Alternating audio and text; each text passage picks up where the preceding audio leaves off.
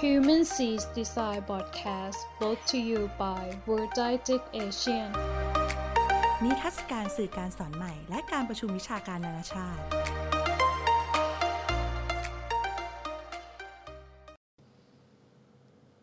วัสดีครับ ยินดีต้อนรับสู่ Human c i t y s i d e Podcast อีกครั้งนะครับ คุณอยู่กับสกลทีละวรันยูนะครับ วันนี้เราก็จะมารีวิวหนังสือชื่อ รู้ข้อมูลเชิงลึกของลูกค้าบนเว็บไซต์นะครับ ด้วย Google Analytics นะฮะเล่มนี้เขียนโดยคุณสุพนัทนะครับ สุขโขนะครับ เป็น Pocket Book 4 สีนะครับ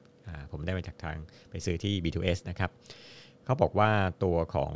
Google Analytics เนี่ยใช้ในการวิเคราะห์พวกข้อมูลต่างๆ ที่เข้าเยี่ยมชมเว็บไซต์นะฮะถ้าเรานึกถึงพวก Facebook เนี่ยมันก็จะมีพวกที่เป็น Insight นะครับที่เรา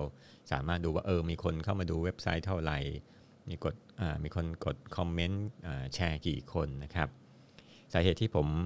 ซื้อเล่มนี้มาเนี่ยเพราะว่าปกติเนี่ย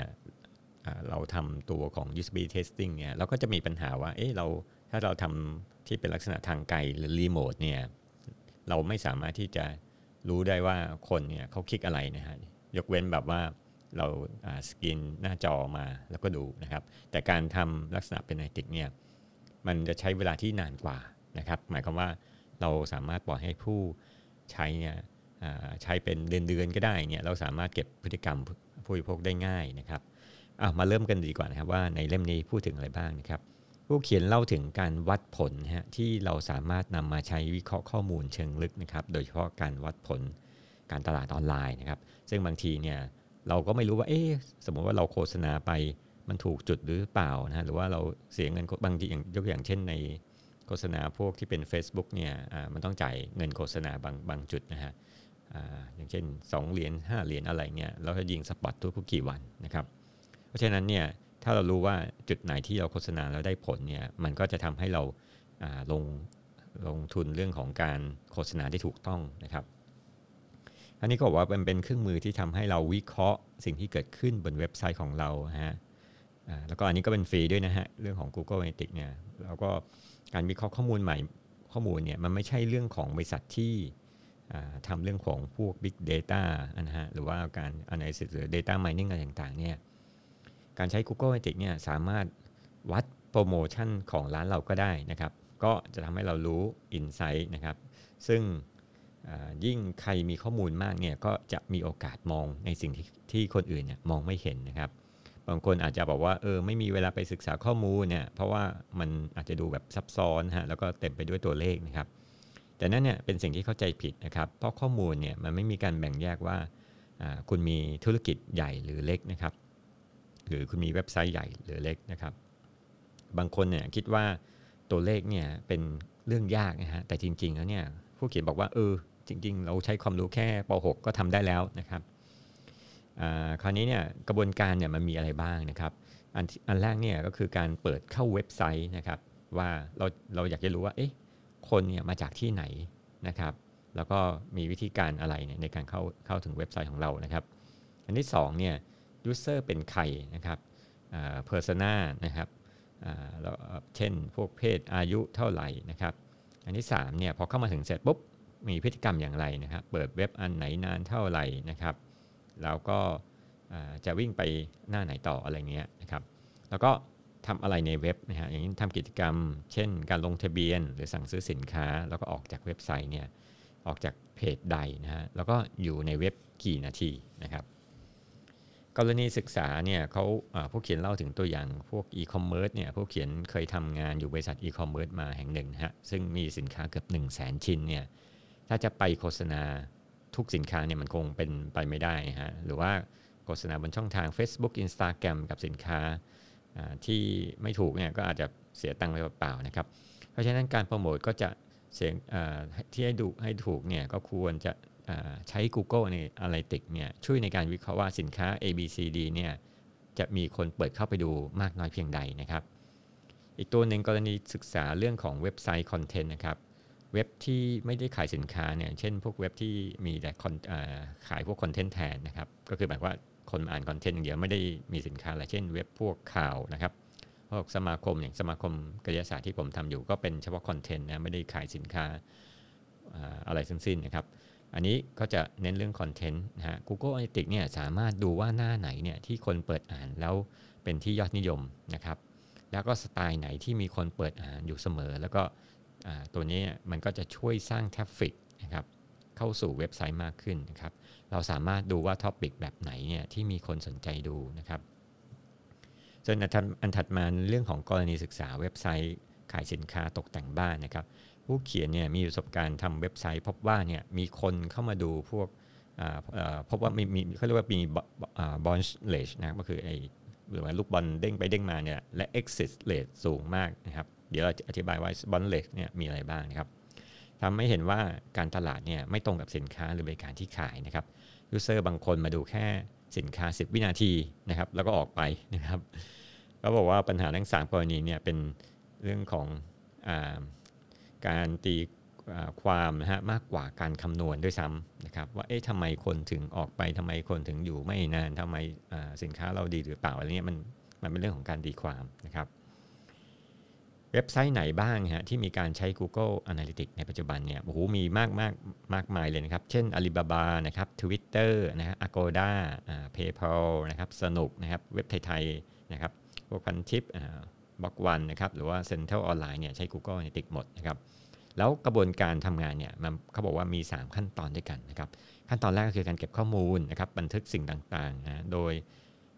โค้ดที่เราเอาไปใส่นะครับอันแรกเขาจะมีเซตโค้ดเซตหนึ่งใน Google Analytics เราก็ Copy นะแล้วก็ไปที่เว็บเพจของเรานะครับแล้วก็ใส่ตัวนั้นนะครับมันคล้ายๆกับ embed code นะฮะอยู่อยู่ในเพจของเรานะครับ หลังจากนั้นเนี่ยตัวก็มาขั้นตอนอันที่ 2 ก็คือการประมวลผลข้อมูลนะครับเขาก็จะส่งข้อมูลไปที่ Google Analytics เพื่อประมวลผลนะฮะแล้วก็อันที่ 3 คือการแสดงผลข้อมูลหรือว่า report นี่แหละครับก็คือก็คือจะมีการสร้างรายงานเป็นรูปกราฟหรือตารางนะครับ อันนี้เนี่ย Google Analytics Text เนี่ยก็คือเป็นชุดข้อข้อโค้ดนะฮะอย่างที่พูดถึงเนี่ยมันมีประมาณอยู่ 10 บรรทัดนะครับ ที่เราต้องเอาไปวางไว้ที่เว็บไซต์ของเรานะครับ จริง ๆ ก็คล้ายๆกับถ้าพูดถึงเลยก็คือมันคล้ายๆกับเซนเซอร์นี่แหละฮะเมื่อมีคนเดินเข้ามาเนี่ยมันก็จะแบบส่งข้อมูลไปที่ Google Analytics ฮะ โครงสร้างของ Google Analytics เนี่ยมีด้วยกัน 3 ระดับด้วยกันนะครับ ก็คืออันที่อันระดับแรกเนี่ยเป็นเรื่องของ Account นะครับ เป็นโครงสร้างระดับบนที่รวบรวมโครงสร้างระดับอื่นนะครับ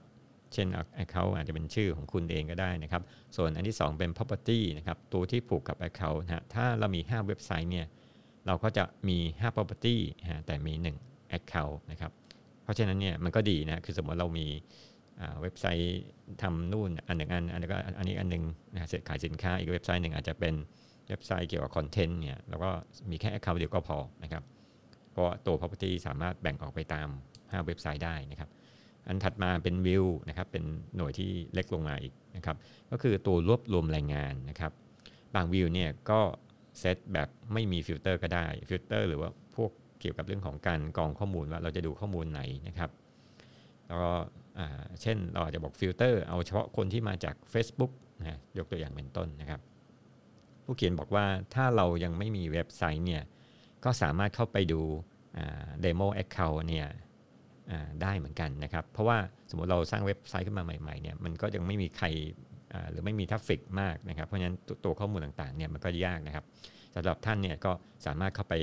ดู Demo Account ของ Google นะครับ โดยการเข้าไปเสิร์ชหานะฮะอย่างเช่น เราหาหาคำว่า demo account นะครับใน Google Data Analytics นะใน Google ก็จะมีนะข้อมูลพวกนี้เป็นมาจากไหนนะก็คือมันมาจาก Google Merchandise นะครับก็คือร้านค้า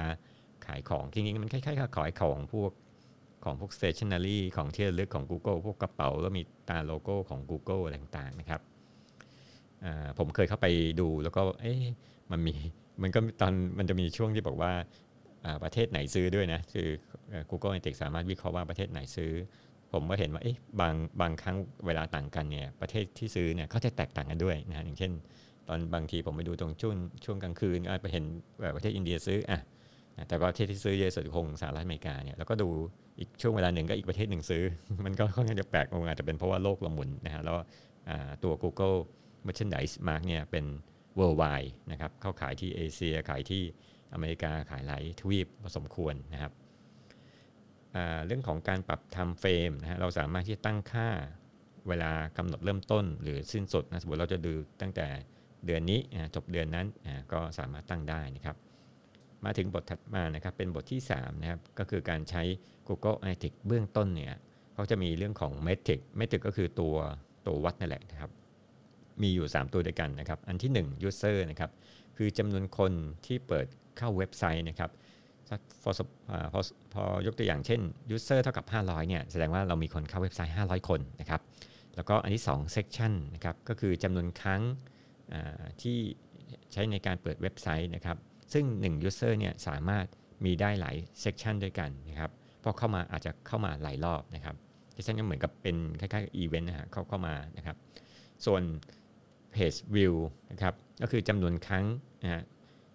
จำนวนครั้งที่หน้าเพจเนี่ยถูกโหลดขึ้นมานะครับ ถ้าเพจวิวเท่ากับ 500เนี่ยแสดงว่าหน้าเพจเนี่ยเปิดขึ้นมา 500 ครั้งนะครับ page view เนี่ยจะอยู่ภายใต้ session ฮะก็คือทั้งหมดเนี่ยก็คือมี user อยู่ข้างบนนอกสุดนะฮะแล้วกรอบลงมาก็คือ session ลงมาก็คือ page view นะครับอันนี้มาพูดถึงเรื่องของการนับ session ของ Google เนี่ยจะมีเรื่องเวลามากำกับนะครับ อันนี้คล้ายๆกับการออก ticket หรือออกตั๋วเนี่ยซึ่ง จะมีเวลากำกับประมาณ 30 นาทีนะครับ สมมติว่าถ้าเรา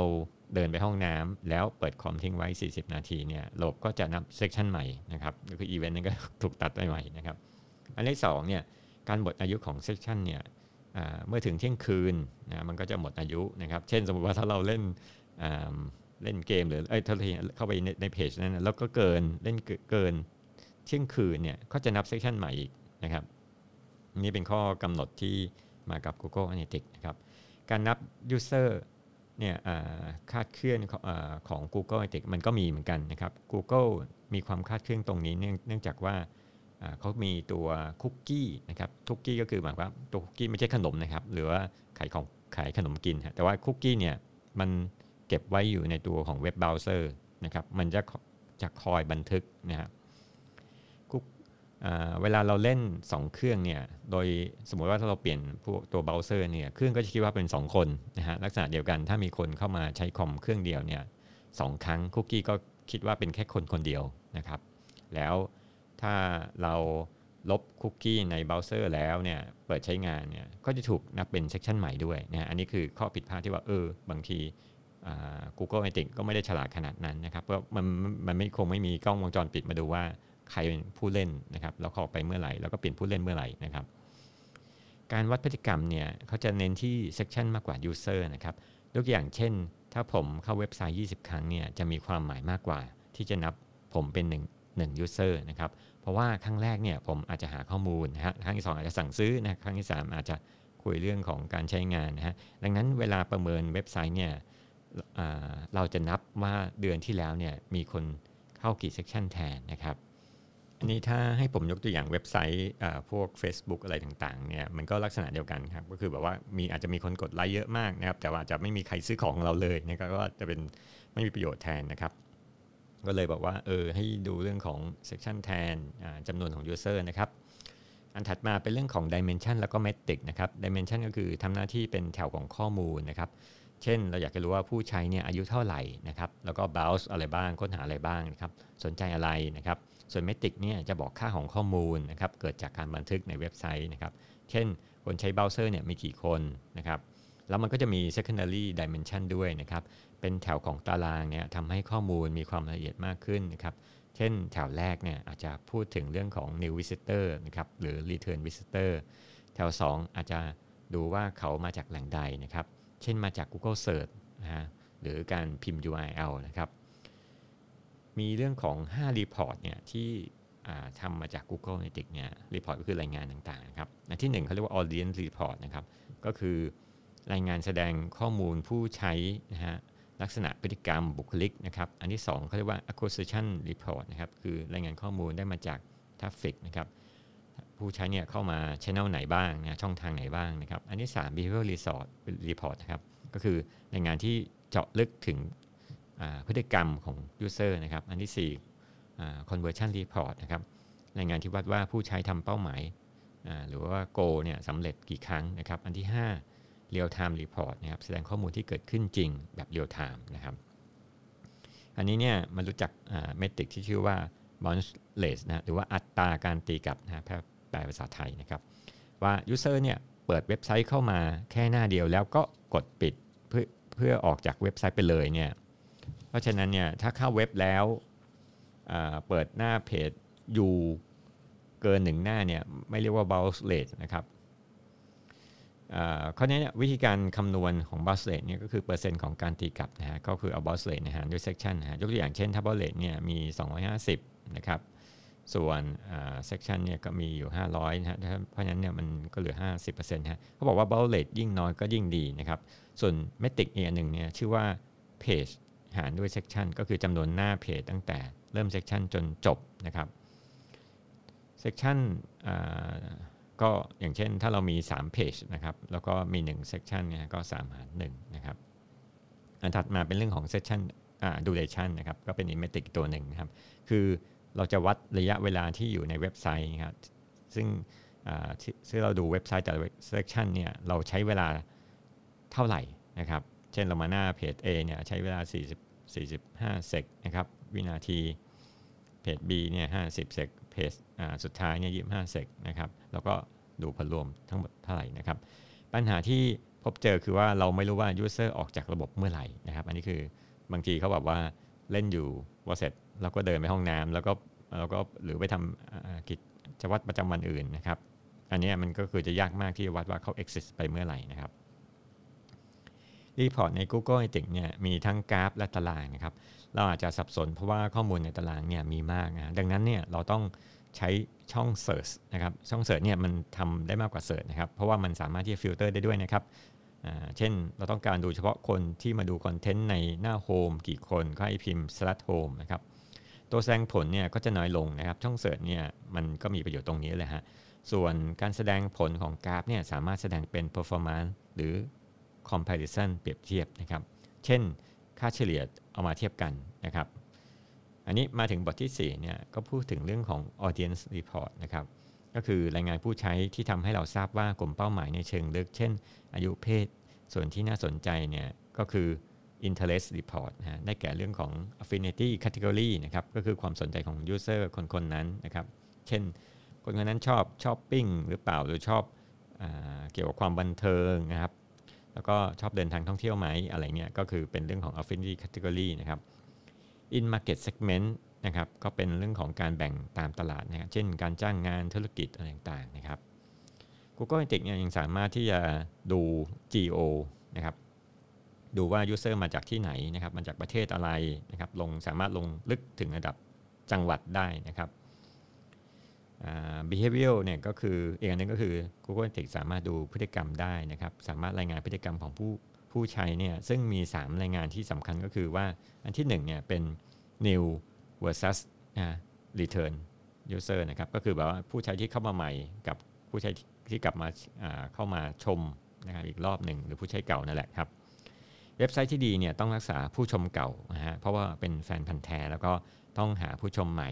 เพิ่มขึ้นเรื่อยๆนะครับ อันนี้ก็คือเป็นสิ่งที่ผู้เขียนแนะนำนะครับ อันที่ 2 frequency and recency นะครับรายงานที่บอกว่า user คนเดิมเนี่ยเข้ามาใช้งานเว็บไซต์ซ้ำๆเนี่ยตัวนี้จะบอกจะวัดว่าใน 7 วันที่ผ่านมาเนี่ยเขาเปิดเว็บไซต์ครั้งแรกเท่าไหร่ แล้วก็เปิดเข้าครั้งที่ 2จำนวนเท่าไหร่นะครับ ก็คือพูดง่ายคือว่าเรื่องของความถี่นี่แหละนะครับ ส่วนอันที่3เนี่ยเขาพูดถึงเรื่องของ engagement engagement คือการมีส่วนร่วมนะครับ อันนี้เขาจะนับเวลาอย่างเช่นเวลาตั้งแต่0ถึง10วินาทีนะครับผมสังเกตว่า0ถึง10วินาทีเนี่ยมันค่อนข้างมีเยอะมากนะครับ เพราะว่าเวลาสมมติว่าในใน Google Merchandise เนี่ยเพราะว่า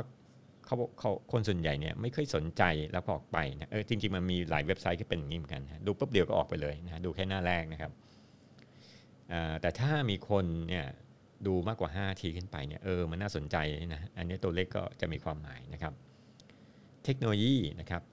Google Analytics เนี่ยสามารถดูเทคโนโลยีได้ด้วยนะเขาบอกว่าจะโชว์ว่า User เนี่ยจะใช้อะไรในการ browse นะครับ เช่นใช้ Google Chrome หรือใช้ Safari นะครับ แล้วก็ผู้เขียนบอกว่า browser แต่ละตัวเนี่ย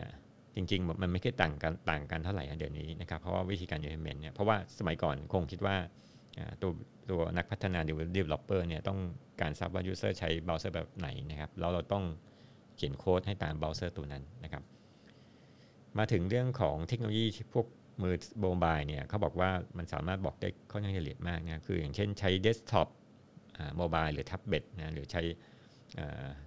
ลงไปลึกกว่านี้ เช่นใช้โทรศัพท์ยี่ห้ออะไรนะครับ เช่น Samsung Galaxy A70 นะครับ แต่ส่วนของ Apple พวก iPhone iPad เนี่ยเขาไม่บอกรุ่นนะฮะ น่าจะเป็นคิดว่า Apple คงเปิดเก็บเป็นความลับนะครับ ไม่งั้นรู้หมดเลยว่าเข้ามาเว็บไซต์นี้เข้ามาใช้ iPad Air หรือว่าใช้ iPad Pro นะครับ อันถัดมานะครับเรื่อง user flow เนี่ยเป็น report ที่น่าตื่นตาตื่นใจมากอันเพราะเพราะว่าตัวนี้เขาทำกราฟไว้สวยพอสมควรเนี่ยเป็นแผนภาพนะครับ แล้วก็ มันสามารถบอกว่าคนดูมาจากที่ไหนนะครับ เช่นในเพจของผมเนี่ย humancdesign.com เนี่ย คนดูผมเนี่ยมาจากกทมซะเยอะนะครับ แล้วก็มีบางส่วนก็มาจากอินโดนีเซียนะครับที่บันดุงนะครับ แล้วก็ชิคาโกในสหรัฐนะฮะ แล้วบอกถึงหน้าเพจที่ผู้ใช้ไปมากที่สุดนะครับ เช่นของผมเนี่ยหน้าแรกจะไปมาก แล้วก็ไปหน้าที่ไป บุ๊กรีวิวนะฮะอย่างบุ๊กรีวิวเรื่องอะไรเนี่ยเช่น Atomic Habit ในหนังสือที่ผมรีวิว มันก็ก็โชว์มานะฮะค่อนข้างน่าสนใจนะเอ๊ะทำไมจะต้องเป็นหนังสือเล่มนี้นะครับ Active User เนี่ยข้อมูลจะก็พูดถึงเรื่องของ Active User นะก็คือข้อมูลจำนวนของคนที่เปิดเข้ามาใช้ในเว็บนะอย่างน้อยหนึ่งครั้งนะครับ เช่นในช่วง 1 วันนะฮะหรือในช่วง 7 วัน 14 วัน หรือ 28 วันนะครับ ประโยชน์ของการดู audience report เนี่ย คือเราจะต้องดูว่า active user มีน้อยลงหรือเปล่านะครับ แล้วก็หา insight และสาเหตุนะครับ จากนั้นเนี่ยเราก็เอาสาเหตุนั้นไปปรับปรุง แล้วก็ไปออกอเปลี่ยนแปลงตัวเพจหรือคอนเทนต์ตรงนั้นนะฮะ แล้วก็กลับมาวัดผลอีกรอบหนึ่งนะครับ อันนี้สรุปทั้งหมดเนี่ยมีอะไรบ้างที่แตกต่างกันนะระหว่าง Insight ของตัว Google Analytics กับ Facebook นะครับ เราจะพบว่ามันมีบางส่วนที่ต่างกันนะครับ อย่างเช่นโครงสร้าง ที่ต่างกันนะครับ เว็บไซต์ส่วนใหญ่เนี่ยไม่ค่อยมีกดไลค์กดแชร์เท่าไหร่นะครับ ยกเว้นบางบางบางอันก็มีนะพวกบล็อกนะครับ แต่ว่าตัวของ Facebook เนี่ยจะเน้นเรื่องของกดไลค์กดแชร์เยอะสูงนะครับ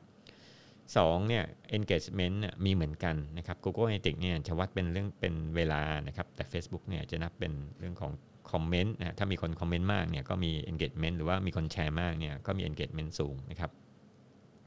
อันถัดมาที่3นะครับ audience report เนี่ยมีเหมือนกันนะครับคือเราสามารถที่จะรู้ได้ว่าประเทศเมืองนะหรือว่าคนเพศเพศไหนนะครับและ device ที่ใช้เนี่ยคืออะไรนะครับ แต่ของ Google a t i c เนี่ยจะลงละเอียดไปถึงชิ้นของเครื่องเลยนะครับอันนี้เนี่ยเเราก็จบบทที่ 4 นะครับยังจริงยังมีต่ออีกนะครับอีกครึ่งเล่มนะครับ เดี๋ยวจะมาเล่าต่อนะครับ แล้วก็ ช่วยติดตามนะครับที่เป็นซีดีไซน์พอดแคสต์อีกครั้งนึงครับ สวัสดีครับ